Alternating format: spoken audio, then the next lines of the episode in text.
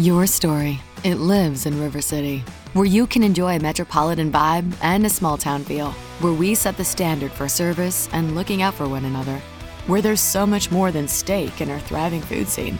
Your story is the story of Omaha, told by those who live it and love it. Whether that's helping you keep up with the Cornhuskers or creating the content you crave. And here in the Omaha World Herald is where it comes to life. Omaha World Herald, where your story lives. College can be expensive, but saving now can help your students save later. Give your child's college savings a boost by registering for a chance at one of 25 $1,000 savings plan deposits for 6th through 12th graders. Sign up today at iowastudentloan.org slash register. Look for the Save Now, Save Later giveaway under the scholarships page. Log on and register today. That's iowastudentloan.org.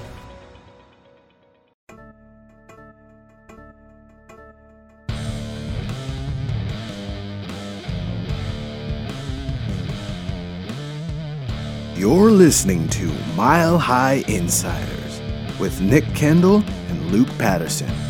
Head on over to milehighhuddle.com for all things Broncos. Now, it's time to find out what's going on behind the walls of UC Health Training Center. Welcome in, everybody. It is the Huddle Up podcast presented, as always, by Mile High Huddle, and I am your host, Chad Jensen. With me, my fellow football priest. You know him, you love him rocking a brand new, spiffy, if I must say, Mile High Huddle hat, Zach Kelberman. Zach, what's good, bro? You like that hat? You're, you're getting to sample that hat for the first time yourself today. Listen, not getting paid to say this. There's no guns in my head. This hat is super comfortable. It's stylish. It's sleek. I, I love the mesh material. Lets my hair breathe, just like we do on the podcast, Chad. So we have all the merchandise, as you guys know. New store, new merch. HuddleUpPod.com. I'm rocking mine. Go get yours.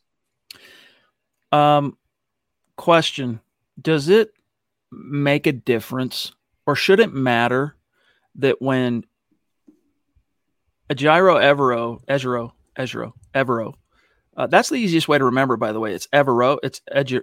No, it's Ejiro. Now I'm confusing myself. Evero. Anyway, sure. Evero sends a blitz package at Russell Wilson today at OTAs.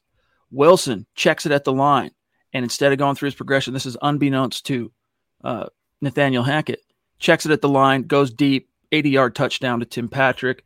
And Hackett is just like romping up and down the field, just like in your face defense, you know, stoked for Tim Patrick, stoked for Russ. And then he gets the question at the podium after practice, you know, is that the wisest thing to do as the head coach of the team? You know, how much should that be a consideration, Zach? Considering, and I'll just throw one last devil's advocate component into this the fact that that was kind of one of the critiques of Vic Fangio is he needed to be more than just the head coach of the defense. Well, let's see here. You have an offensive minded coach who's calling the plays, working with this new franchise quarterback in Russell Wilson. There's an 80 yard touchdown bomb taking place. I don't care if we're talking about practice. Call me AI. It's a cause for celebration. And I don't know who asked that question, but I'm sure that same person asked Fangio about maybe loosening up his practice techniques or critiqued Fangio for being so curmudgeony, as you just hit on there. It's a no win situation. There's always going to be an unhappy camper reporting on one side or the other. I, for one, love the energy Hackett's bringing to the building. I love the fact that even though Jerry Jeudy went down today with a slight injury, which we'll discuss in further detail going forward, Nathaniel Hackett was celebrating the plays that were being made on the field despite losing a receiver. The next man up is TP. TP hauls in a big touchdown grab. There was also the Albert O touchdown grab from Russell Wilson. I think it was 50 yards. And it was, you know, the last couple days, Scott and I talked about this last Thursday. Last week and, and the starts to this week over the weekend, the defense has owned the offense in recent practices. Today, it seemed like the offense finally got the defense back. And we talked about Hackett chirping with Kareem Jackson. He's a competitor. Just because he's the coach doesn't make him not a competitor, and he can't contain those competitive juices. I love it. Capital L, love it. I think so long as, and this is something Hackett himself said, so long as when he celebrates an offensive success, he also celebrates and congratulates defensive successes. It's a non issue the guy, and I don't know who asked the question, but that's the guy that like you know, was trying to ruin the Christmas party, you know, bringing up politics at the at the dinner table or something, right? It's like, dude, really? Come on now. I'm just stoked to see things coming together offensively for this team under new quarterback and leader Russell Wilson. Michael Ronquillo jumping in early before this stream even went live with a very supportive, very generous super chat. Thank you, buddy. Thank you, Michael. You are the man, and you know this. In uh, Tucson, Arizona, he says, "Good evening to Chad and Zach on the Mile High Huddle. Let's ride and go Broncos." Yes, indeed, my friend. Let's ride. Sam Bam jumping in early as well. Really appreciate that, my friend. Still love your profile pic. One of my favorites. I mean, you know, hey, so it's great great product placement. I don't know. I'm, now I'm now I'm talking like a capitalist over here, Zach. But either way, Sam Nothing wrong with that. You're a prince, dude. You're yes. prince. He says, "Evening, Chad and Zach. Hope all is well. It is. Glad the Broncos ownership situation is now over, or so it seems, and the Broncos can move on from this. 14 more weeks until the opener. RIP to Mr. Pat Bowlen and go Broncos. So, guys, a little bit of a kind of a mystifying situation. On one hand, we get news from Forbes, breaking news uh, this morning that the the final bid or the, the, the highest bid in what is the last um, you know auction turns out to have come from Rob Walton, the Walmart heir, which means Zach that that's your new owner. No sooner does that break across the uh, the news feed, the wire, as it were, then you get all the Broncos insiders, including Adam Schefter, who, despite being a national perspective uh, insider guy for ESPN, is still very well connected to Denver because that's where he got his start at the Denver Post. He was the Mike Klis before Mike Klis. Uh, poo pooing it, Zach, basically saying that no, no, no, no, no. Um, that's not what's happening here. The Broncos, uh, let me find the uh, the rebuttal here. Um, I'll find it. Give me a second. Well, I don't know where it is. You tell the story. You were involved in this. What the heck is going on with Broncos ownership? Well, the bids. This was published before the deadlines for all the bids was uh, scheduled to take place, which was uh, three o'clock Mountain Time today. So earlier this morning, Forbes, I guess, broke the news, even though it's not news to the, uh, those of us who's covered it, that Rob Walton will win the bid for Broncos ownership at about four and a half billion dollars. Several sports bankers told Forbes. Right after this came out, a gaggle of reporters, national and local, including Adam Schefter, Andrew Mason, came out and threw cold water on it maybe the Broncos didn't want that getting out there and they started backtracking and having their mouthpieces backtracking. But that's the scuttlebutt. It's that for four and a half or so, it's going to be Rob Walton's bid as the highest bidder. And the Broncos, as we know, have a responsibility to sell to the highest bidder. And has this been a change of course from the last couple months? No. When one guy is worth 70 billion and what is Todd Boehly worth or, or Harris? Five or six? I mean, they can't touch what the wealth that Rob Walton has. So it was always his to lose. And if he's hung around this long in the process at about four and a half billion, even if it were to go to five, why wouldn't he throw another? You know, a couple pennies in there for him and, and, make sure he gets the team. So yeah, I Adam Schefter's walking it back. There's going to be a process. No announcement more than likely until training camp because they have to get owners' approval. There's still a lot of legalese to work through. I still think, and you and I have said for weeks now, it's going to be Rob Walton more than likely. Oh, NFL owners are going to rubber stamp this for sure um, before the ink sure. can even possibly be dry. Why? Because we're talking about the 19th richest man in the world, and to the billionaires club that is the NFL ownership.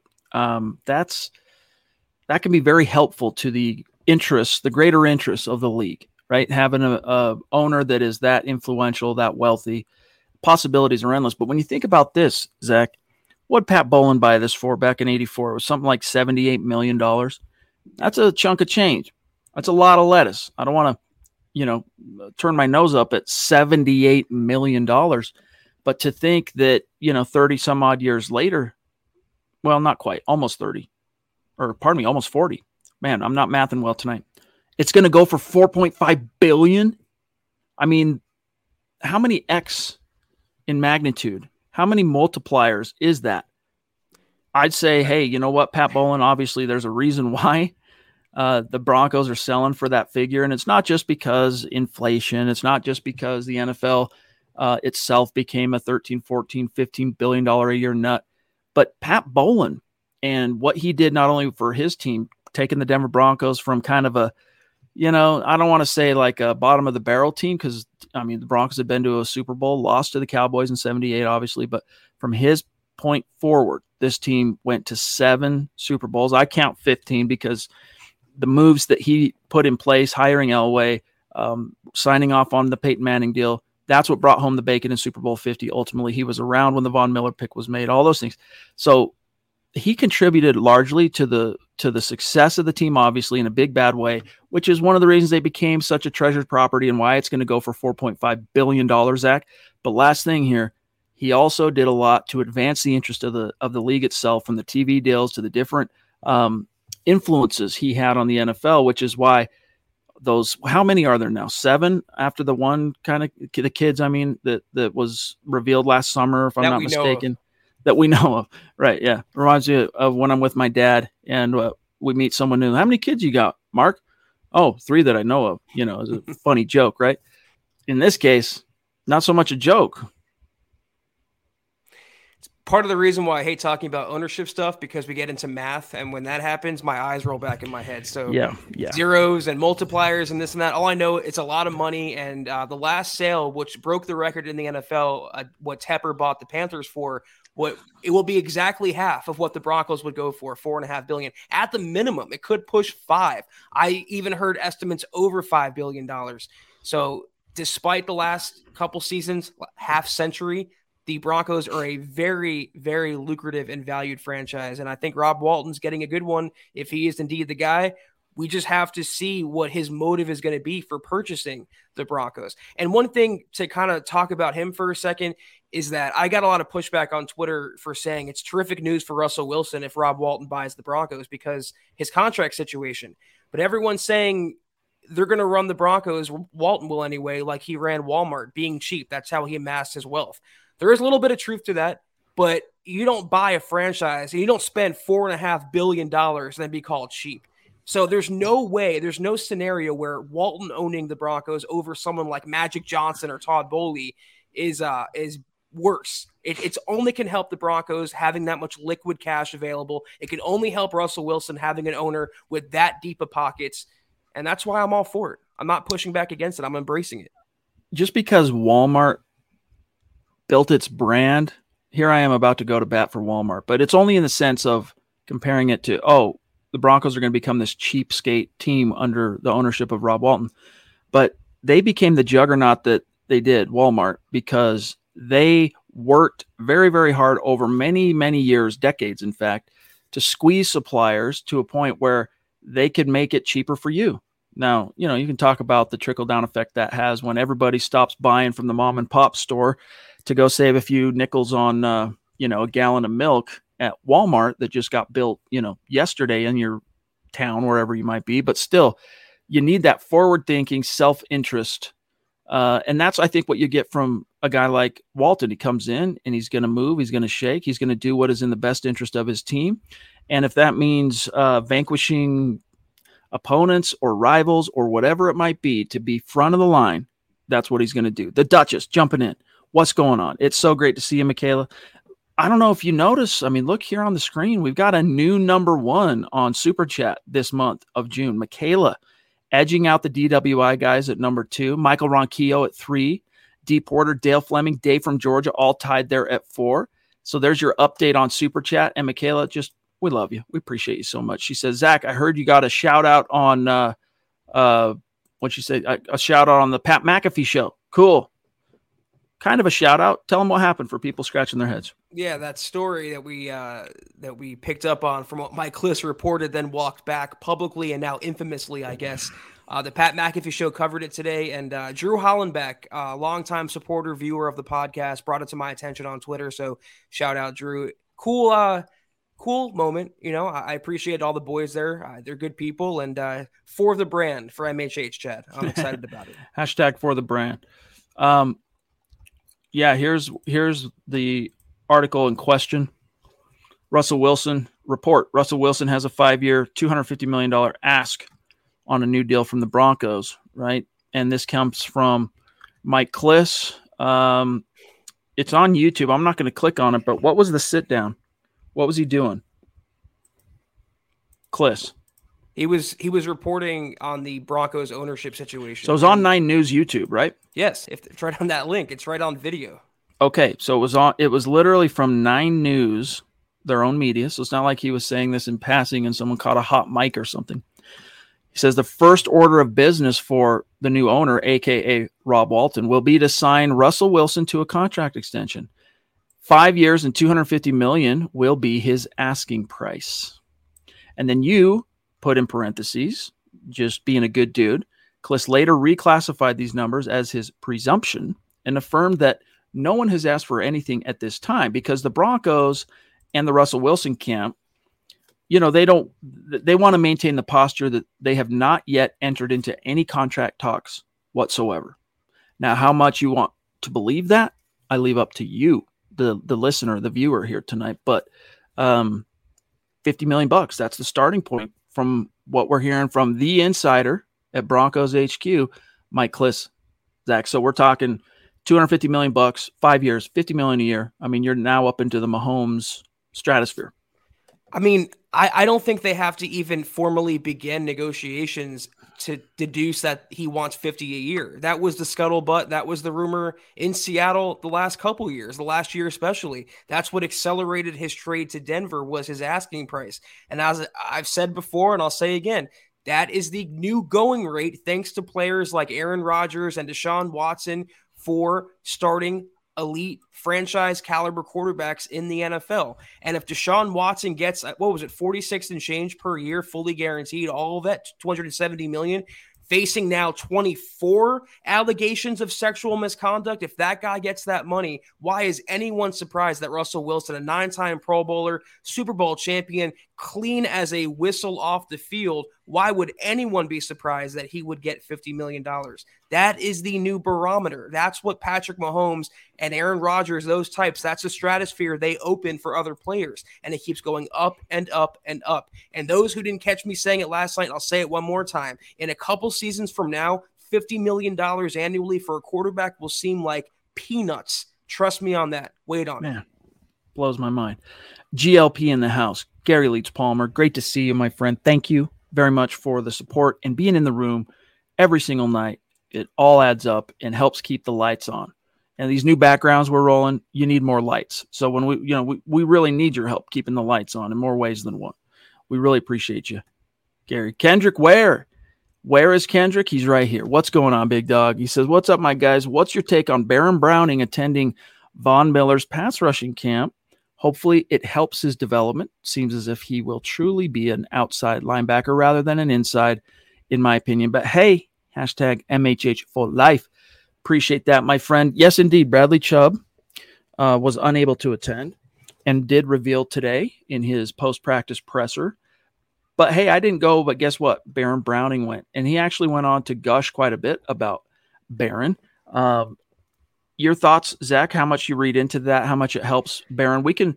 I'll pull up the quote on what Chubb said about Baron in terms of uh, how he's acclimating to life as, an, as a as a rush linebacker. But your thoughts? Well, I kind of wish offhand that the guy being compared to Von Miller, uh, Nik Bonitto, would have been there. But I understand why he wasn't, considering he had OTAs to go to today. Um, I do like, though, on a positive note, that Baron Browning has embraced his transition to outside linebacker. Because based on his press conference last week and based on his answers, he didn't seem very sure about the, the conversion. It seemed like the Broncos were forcing him and he's going along and being a good soldier. And that might be the extension of this and going to Von Miller's camp, but it can't hurt him as an edge rusher. It can't do anything but benefit him if he's indeed moving out to outside linebacker, learning from one of the best to ever do it, a Broncos legend. I like the incestual relationship that Von Miller is keeping with the Broncos, keeping it in the Broncos family. And I give Baron Browning kudos for making that trek. I think it was in uh, I don't know. He has he used to have it in random places, Von Miller, but I appreciate Baron Browning going out there, attending, and hopefully becoming a better player because of it. Here's what Chubb said about Baron Browning, his progress. He says, quote, it's crazy when it comes to Baron. The natural skills he has for the position, it's amazing. You'll see him go out there and he just throws his shoulder down. To him, feels like he's just doing that. But on film, it looks like the craziest thing ever. We're trying to keep coaching him up. He's come over to the house and asked me what I see from his play. I'm trying to be for him like Von and those guys were for me when I first came in and first moved to the position. It's been great to see the natural things he has already. Once he starts adding in those little small details, it's going to be over with. So that's some relatively high praise because, for what it's worth, I, I, take that a little bit more seriously than, uh, say, Zach, the average, you know, off-season comment from a veteran complimenting a young guy, only because Bradley Chubb, first of all, that's competition to him now, right? That's competition. Right. Second of all, though, Bradley Chubb has never been a gusher. Bradley Chubb, you know, he could his best friend could be on that team. And if he gets asked about it at the podium, he's going to be like, yeah, yeah, yeah, cool. Uh, next question. Like you just, you don't ever get any kind of real emotional investment when it comes to teammates and things like that, which kind of makes it ironic that when he did his post presser following his first Pro Bowl nod, he was just Niagara Falls, right? That that particular night. But I digress. So I take this a little bit more seriously, Zach, that there might be some there there, and it actually gives me some hope because I have had, as you guys know, some real misgivings about the wisdom of trying to move a young guy like Baron Browning, who, imperfect as he was as a rookie, shined often at inside linebacker, which is the depth at inside linebacker, Zach, a weakness for this team, and moving him to outside linebacker where you got more depth. It's more of a strength. It might not be considered straight up a strength, um, you know, all things being equal, but relative to inside linebacker, the depth is definitely more extensive on that side. I'm stoked. I now I feel like there's some some real potential light at the end of the tunnel at edge for Baron Browning.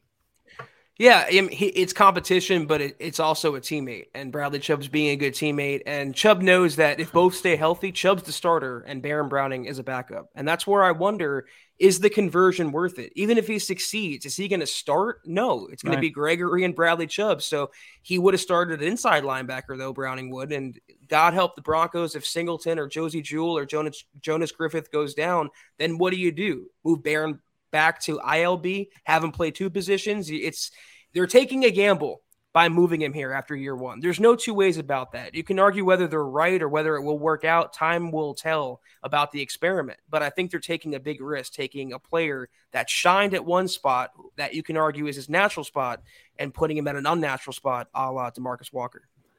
It is definitely a risk. And I think that's probably one of the most salient points that has been made on the whole switch, which is hey, Baron Browning's a really good athlete and he's a really good linebacker, especially for his his relative age. You want him warming the bench, or do you want him on the field impacting the game? Because at edge, his path to the field is much more circuitous, right, Zach? And, he, and it's going to take more time and more forces per se outside Baron's control to see the field. I mean, let's face it, you're paying Bradley Chubb fifth year option money. Uh, you're paying big dollar dollar bills to Randy Gregory. You want them on the field, and that comes at the expense of younger guys who are a little less proven, despite whatever their upside might be, like Baron Browning, like Nik Bonitto. I mean, those guys will get their reps. Get don't get me wrong; they're going to be rotated in, and they're going to spell the the top two guys. But it's definitely an issue uh, worth pondering. I got to get that one in there. You know that, right? Circuitous. I got to work that in. I got incestual down, as a couple uh, comments have noted. I will get circuitous in the podcast tonight. Rest assured. Uh, Phoenix says, "Yeah, okay, yeah, incestual in a positive way." Now, I don't mean to pick nits here, but is it incestual or is it incestuous? Because I would have said it's incestuous. Mm. Not, but not you know what? Conversation I thought we'd be having tonight. I know. Let's get weird, dude. Should we just get? Let's get weird. Too late. Too late. The seal. David Wilder, what's going on, big dog? Great to see you. How have you been? We have missed you. Good evening, Chad, Zach, Scott, and Broncos country, says David. I'm late to the news. Is the Walton ownership news concrete and final? I'm sorry I haven't been here lately. I really like the new backgrounds. Hashtag let's ride MHH for life. Really cool. Thanks, buddy. Appreciate that. Lots of new things happening at MHH this summer as we gear up for what is going to be the best year for Broncos fans and for MHH since Broncos brought home the bacon Super Bowl 50. Uh, is it concrete? No. In terms of like officially announced by the Broncos or or confirmed, no. Common sense. I mean, first of all, it was let's let's not pretend like it was just some rag, some digital rag out there reporting this, Zach. This was Forbes magazine Okay, so Forbes, when it comes to things financial, typically if they go to report on something, it's because they've got some solid, solid provenance, some solid sources, and they're not going to run that if it isn't solid. So it's just inconvenient in terms of the timing for the Broncos because they want to keep it in their funnel that they can control. And they're not to that point yet where they want to drop the news out of the funnel for everyone to see. Forbes beat them to the punch, so to speak. So on one hand, it's not official. On the other, no one in the in the running has this financial wherewithal as Rob Walton. So if he wants the Broncos, he's getting the Broncos. And if he got this far, Zach, holy smokes.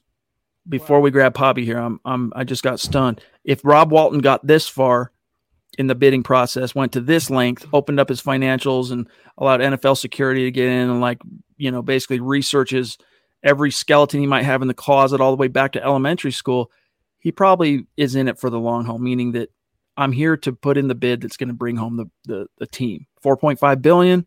Oh shucks. I, I guess I'll flip over a few couch cushions, see if I can find the cheddar.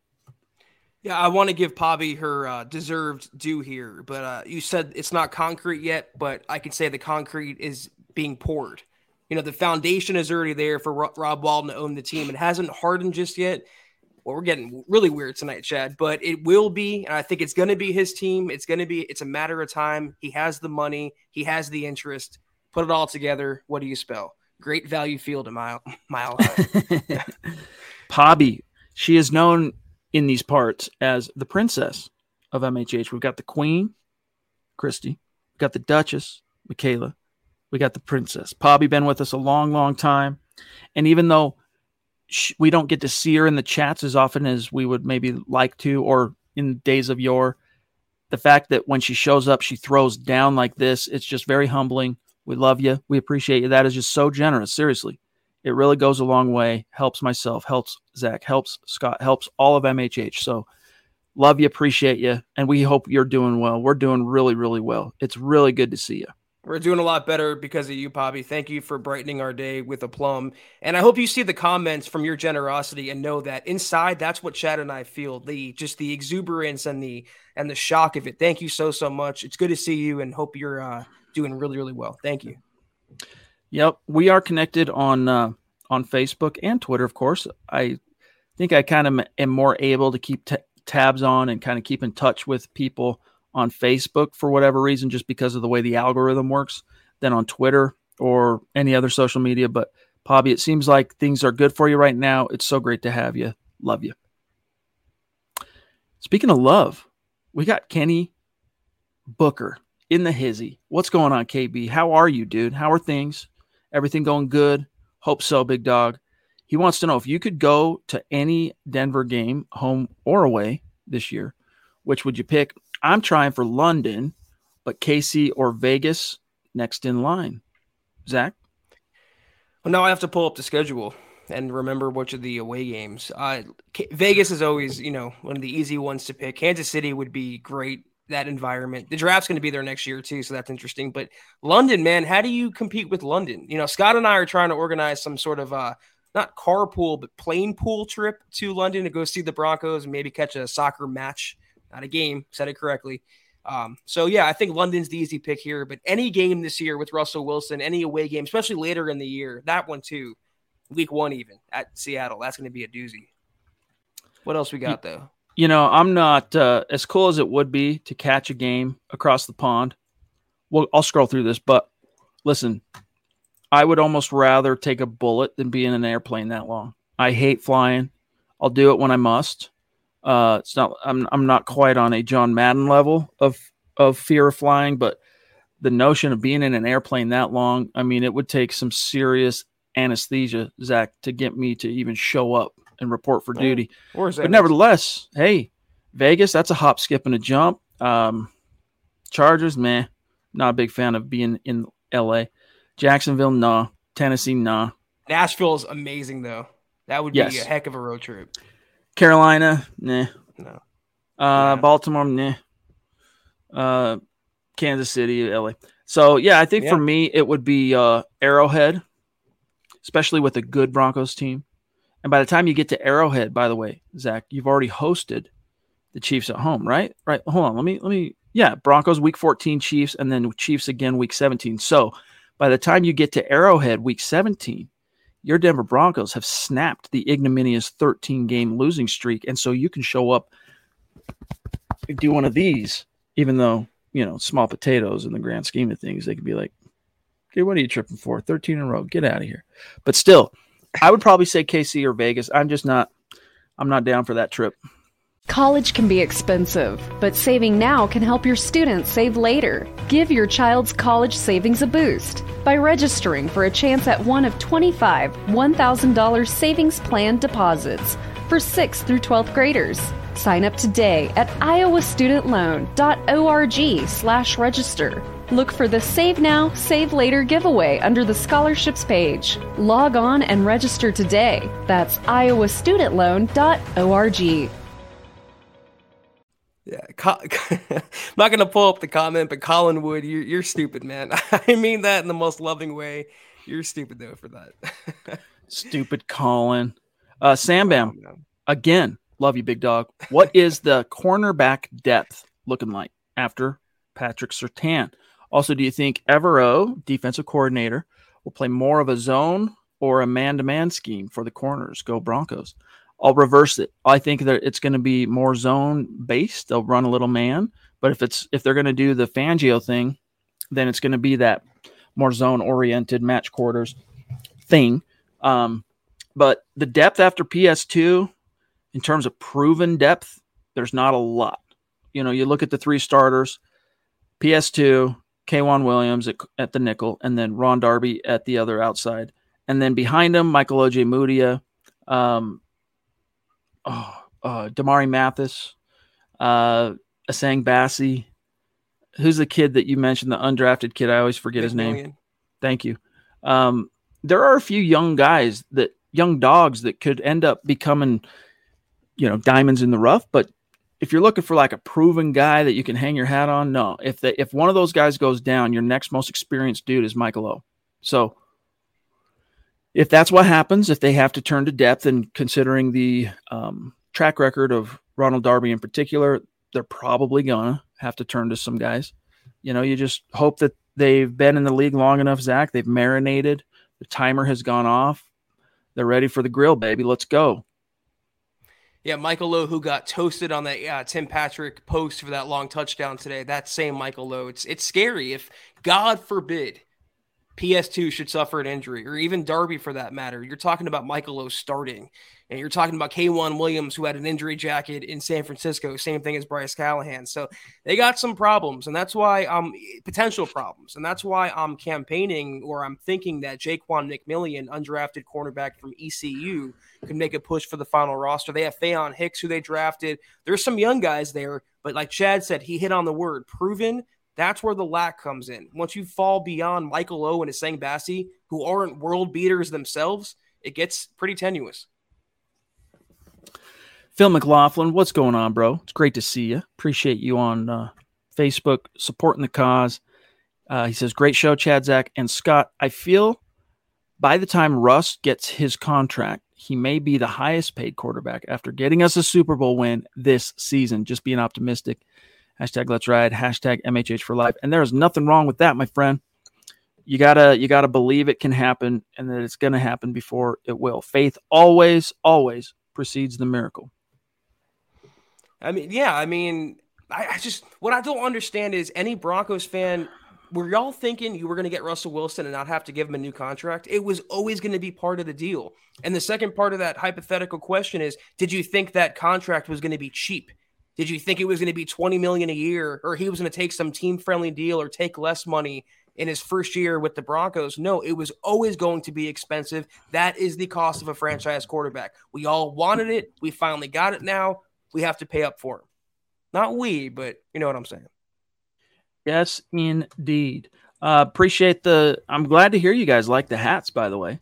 Lots of new swag on the merch store, huddleuppod.com. Um, many of you have been patronizing the the new store, and we appreciate it. But I mean, there's lots of cool stuff, guys, and designs coming.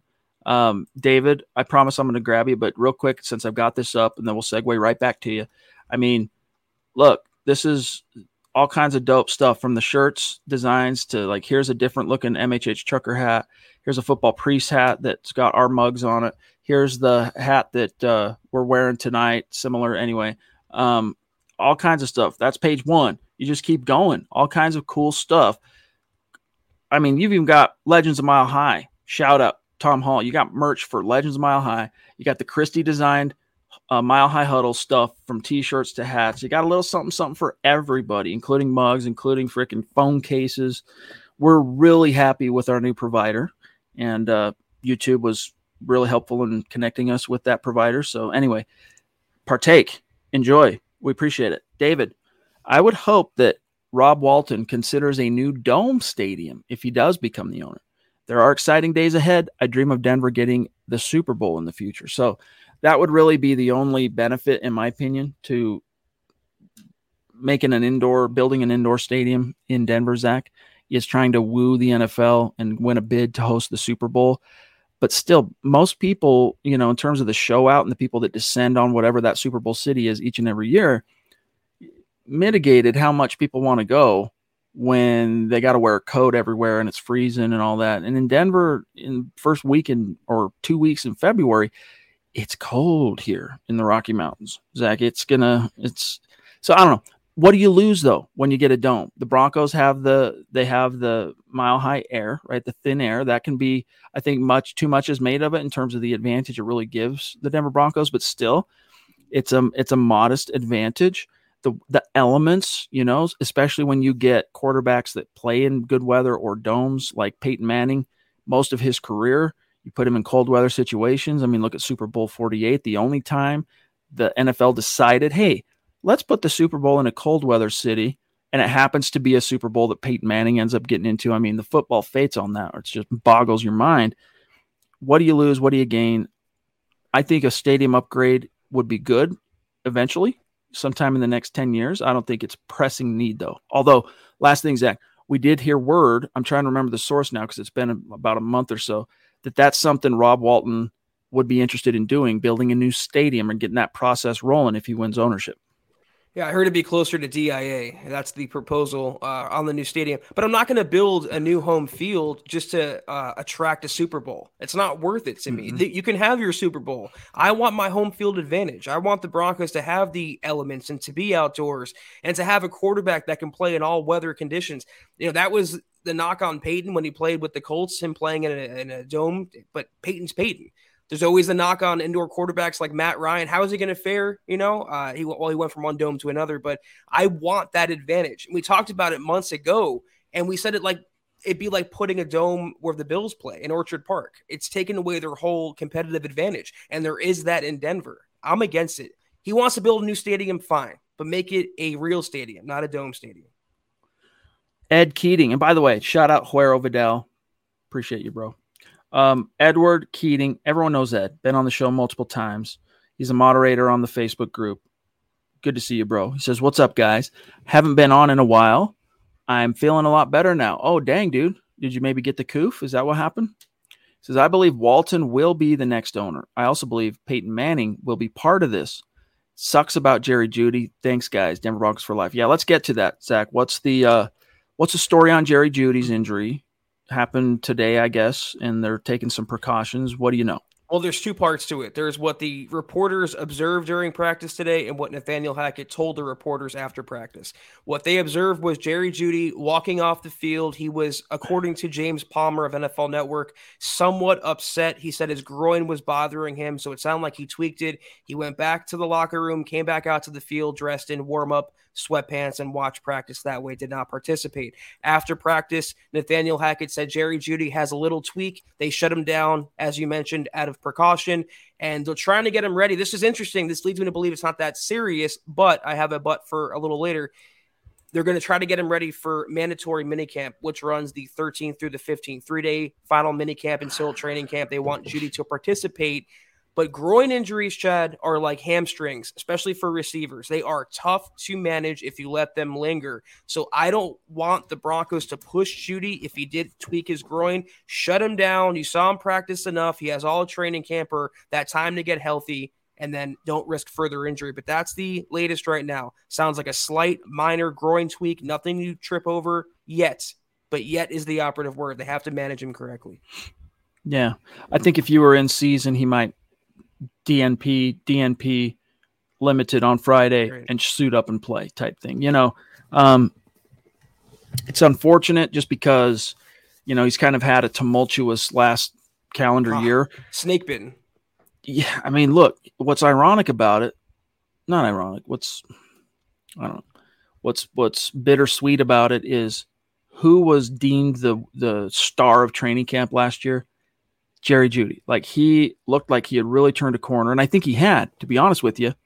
And then game two was it game two where he got hurt? I think it was uh, week two. Uh, actually, no, it was week one. It was the season opener. He has what looked like a freak break, you know, to his to his lower leg ankle. I mean, it looked like no way that dude's ankle ain't broke. I mean, it was grotesque. Turns out, no, just an extremely acute sprain.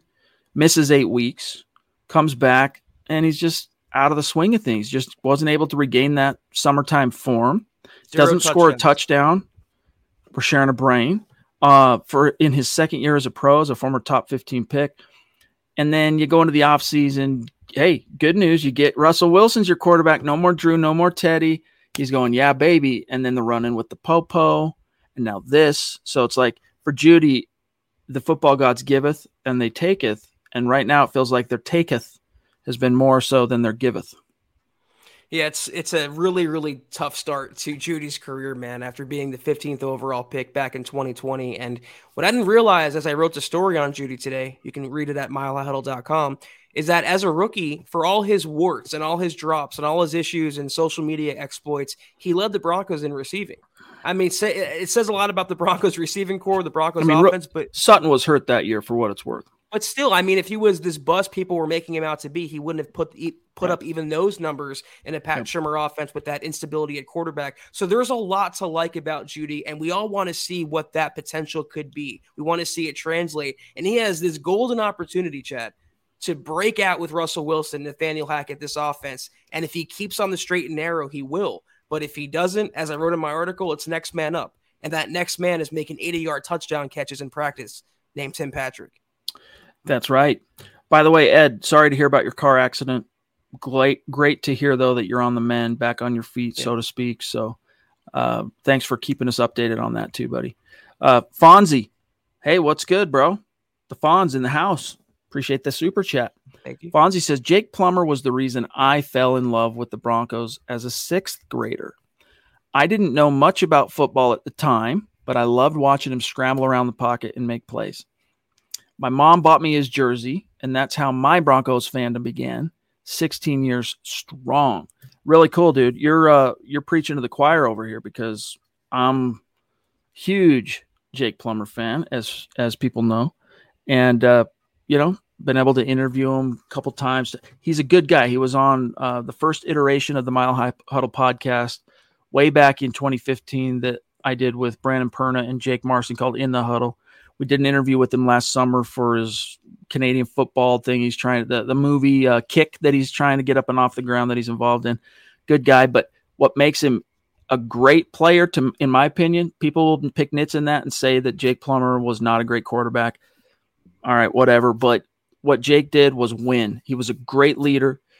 When the chips were down, he was one of those quarterbacks. Didn't have the same athletic twitch, elite skill set as guys like Russ or you know, Lamar or Patrick Mahomes or whatever. But when the chips were down, similar to Elway, he would find a way, make a way. Conversely, the guy who supplanted him, Jay Cutler, when the chips were down, if you needed that extra play with very few exceptions, he always folded, dude. He could never close the gap.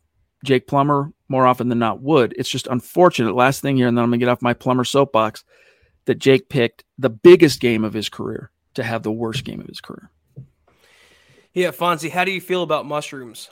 Because that's what Jake Plummer's into nowadays. That's two podcasts, two Jake Plummer uh, topics that we discussed. So I thought he was a very underrated quarterback, and I saw someone else say it. Uh, I'm going to give them credit. I don't know who did exactly, but he is the best Broncos quarterback in the post John Elway era behind Peyton Manning.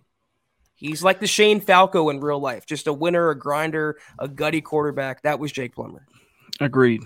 Colby, what's up, buddy? He says, I'm for an A I am for a retractable roof.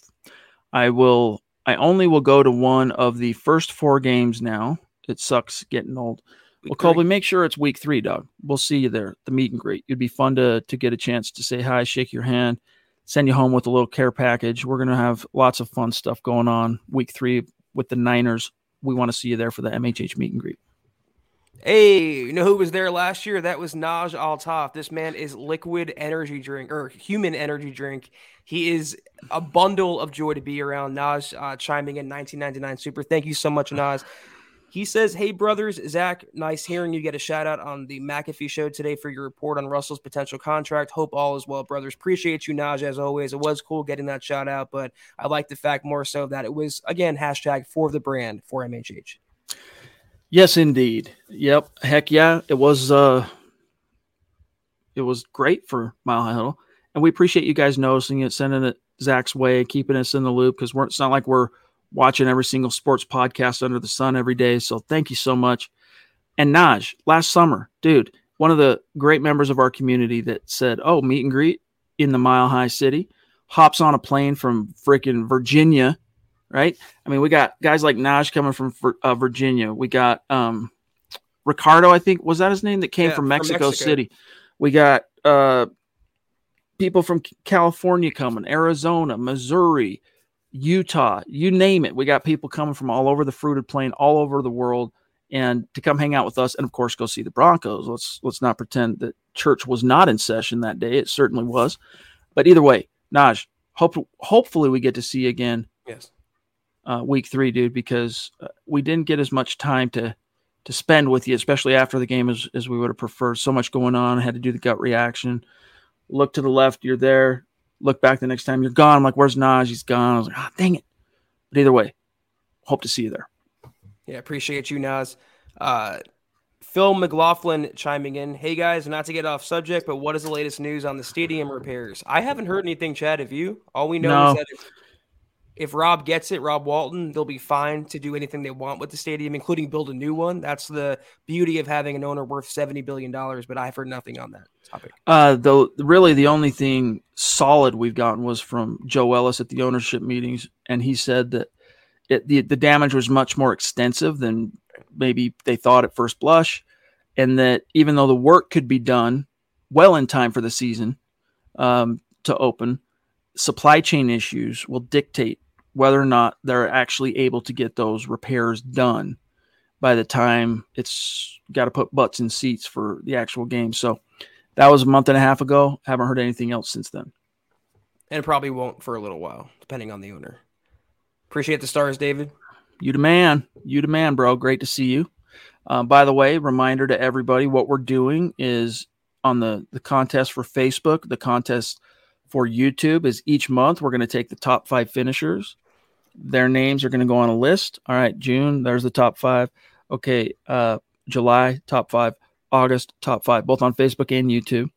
And then what we're going to do is the more names that are the people that have the most tickets in that hat, so to speak, best odds, we're going to draw one name from each hat, the YouTube and the Facebook hat.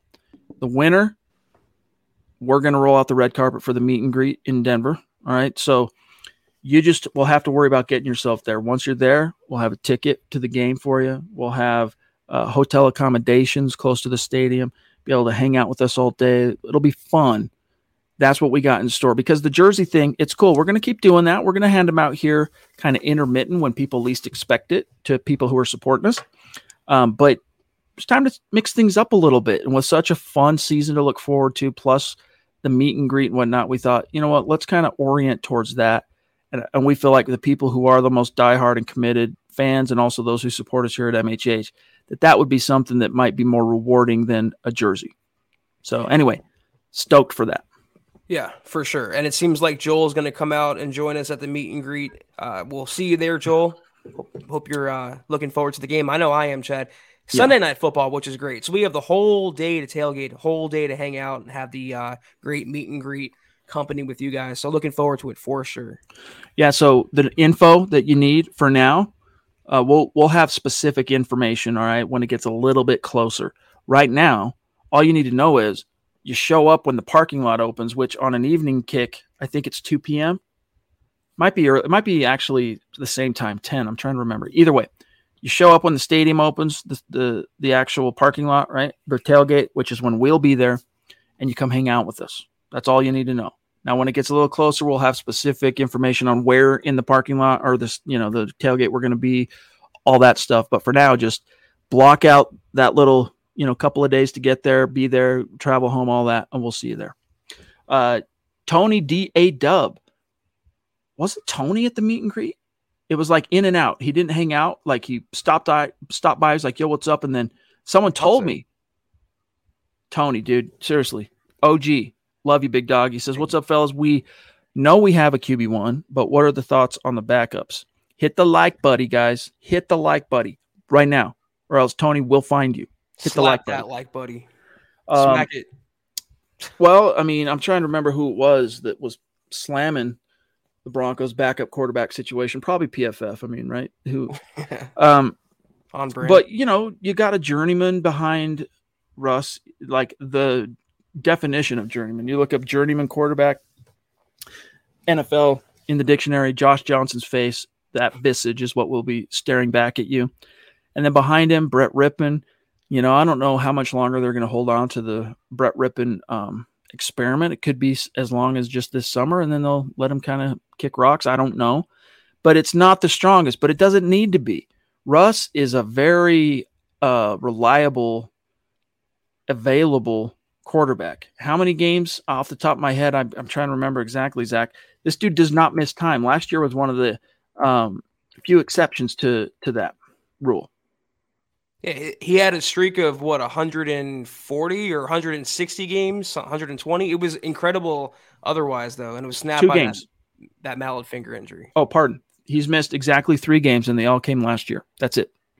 Ten years in the league, 158 let's see, 161 possible games in the regular season that Russell Wilson has, uh, you know, basically had been available for whatever, or 161 games on the slate since he entered the league as a starter because he was a day one starter, even though he was a rookie third round pick. He beat out Matt Flynn in Seattle. So he started day one as a rookie in 2012. 161 games later, he had only missed three of those, and they all came last year in his last year in Seattle. Uh, Seattle with that hand, the finger injury. So doesn't mean you don't want to be prepared, Zach. Obviously, you need to have a plausible contingency plan in place, but how much of your cap do you want to uh, consume for that? How much of your draft capital? Obviously, for the Broncos, not much. They're all in on Russ because it's damn the torpedoes. It doesn't matter who you have behind him, if we're being honest. We've seen what happens when you don't have the franchise guy all the king's horses, all the king's men avail you not. So it really is, you know, who can hold down the fort for a game or two if Russ tweaks a thumb or, you know, comes down wrong on a helmet after throwing it or something. Josh Johnson, good enough. Welcome in. And what's nice about Russell Wilson being so dependable is it allows the Broncos to keep only two quarterbacks on the 53 and not waste another roster spot on a third quarterback.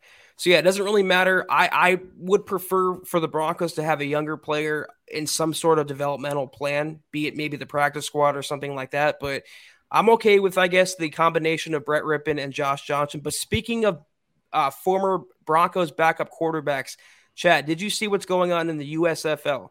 I don't know if you have, but mm. former Broncos legend Case Cookus, who was with the Broncos oh, last offseason right, right. for like two days, yep. he actually is beating out or outproduced. I can't remember. I didn't watch the game. Paxton Lynch in the USFL. So to rephrase that, in the USFL, Paxton Lynch, former first round pick, is being outproduced and being outshined by Case Cookus. I remember that story did actually quite well for us at MHH. The Case Cookus signing, we made some hay on that. I remember writing it. Uh, like, David, the Stars. Thank you, buddy. I didn't see that you'd also had a question. Why did they let go of Bryce Callahan? Uh, he was a Fangio guy first and foremost, and second of all, his contract expired. And when you look at, hey, we need a nickel guy, he is one of the top two or three nickel corners in the NFL when he's available. I'm not going to pretend though, Zach, that I quite understand the logic of then going and signing K'Waun Williams, who has a similarly troubled injury jacket, as you brought up earlier in tonight's show. Why not just keep Callahan around? He knows the scheme basically. He knows the personnel. Maybe he was just asking for a little bit more money. I don't know than what K'Waun uh, was looking for, but I feel like you know overall, Bryce was a better coverage guy, but K'Waun is more of a, a physical presence in the nickel. So, not to say that Callahan was ever shy about tackling. He was always solid in that department, but K'Waun's like a safety in the body of a nickel, you know, in terms of just how physical he is, willingness to hit, tackle. Uh, you can blitz him and he'll get there. Like, so he adds maybe a little bit more on that side of things, but I don't think he is as polished and savvy as a coverage guy as Bryce Callahan. So just like with all things in life, dude, there's give, there's take, there's pros, there's cons. Yeah, Bryce Callahan is a tragic tale. When he was on the field, man, he was one of the best corner slot corners I've seen since Chris Harris Jr. in his prime. But he just couldn't stay on the field. You just can't stay healthy. Every year was the same thing. He missed an entire season after signing his three-year contract with the Broncos, and then was injured every season. After. I think he ended every season on IR, if I remember correctly. And I was going to say maybe he was more expensive, but he signed for only 1.272 million with the Chargers.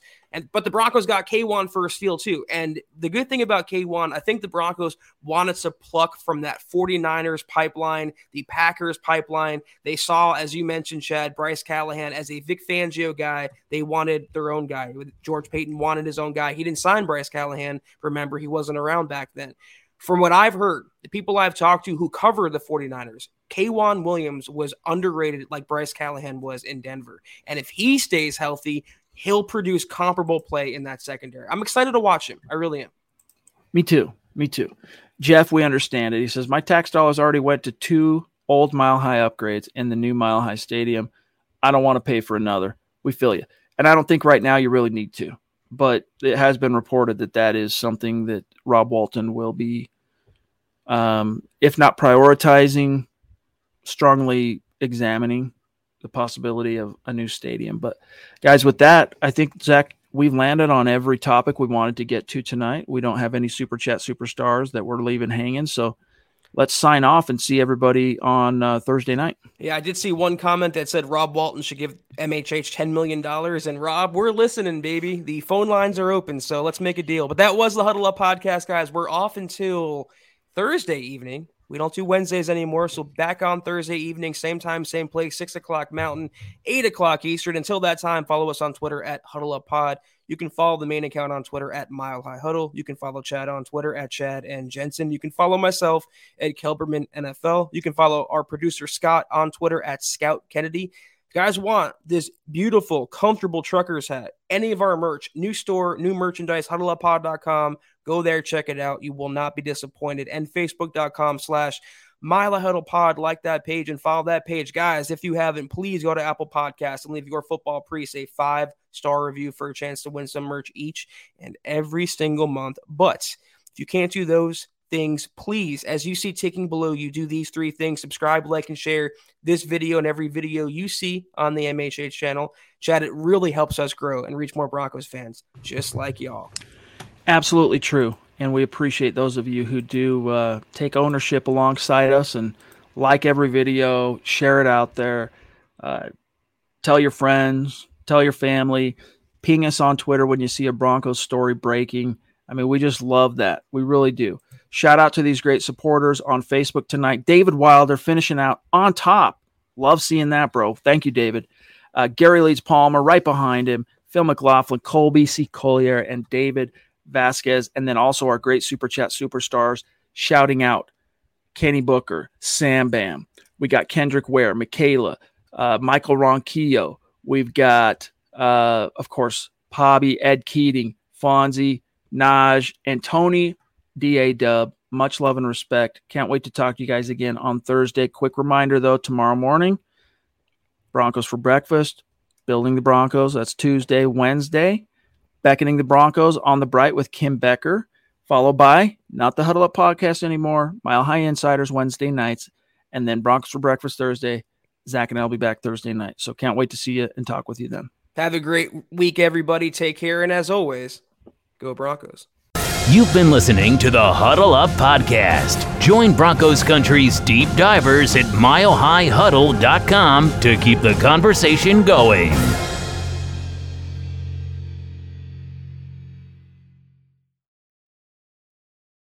College can be expensive, but saving now can help your students save later. Give your child's college savings a boost by registering for a chance at one of 25 $1,000 savings plan deposits for 6th through 12th graders.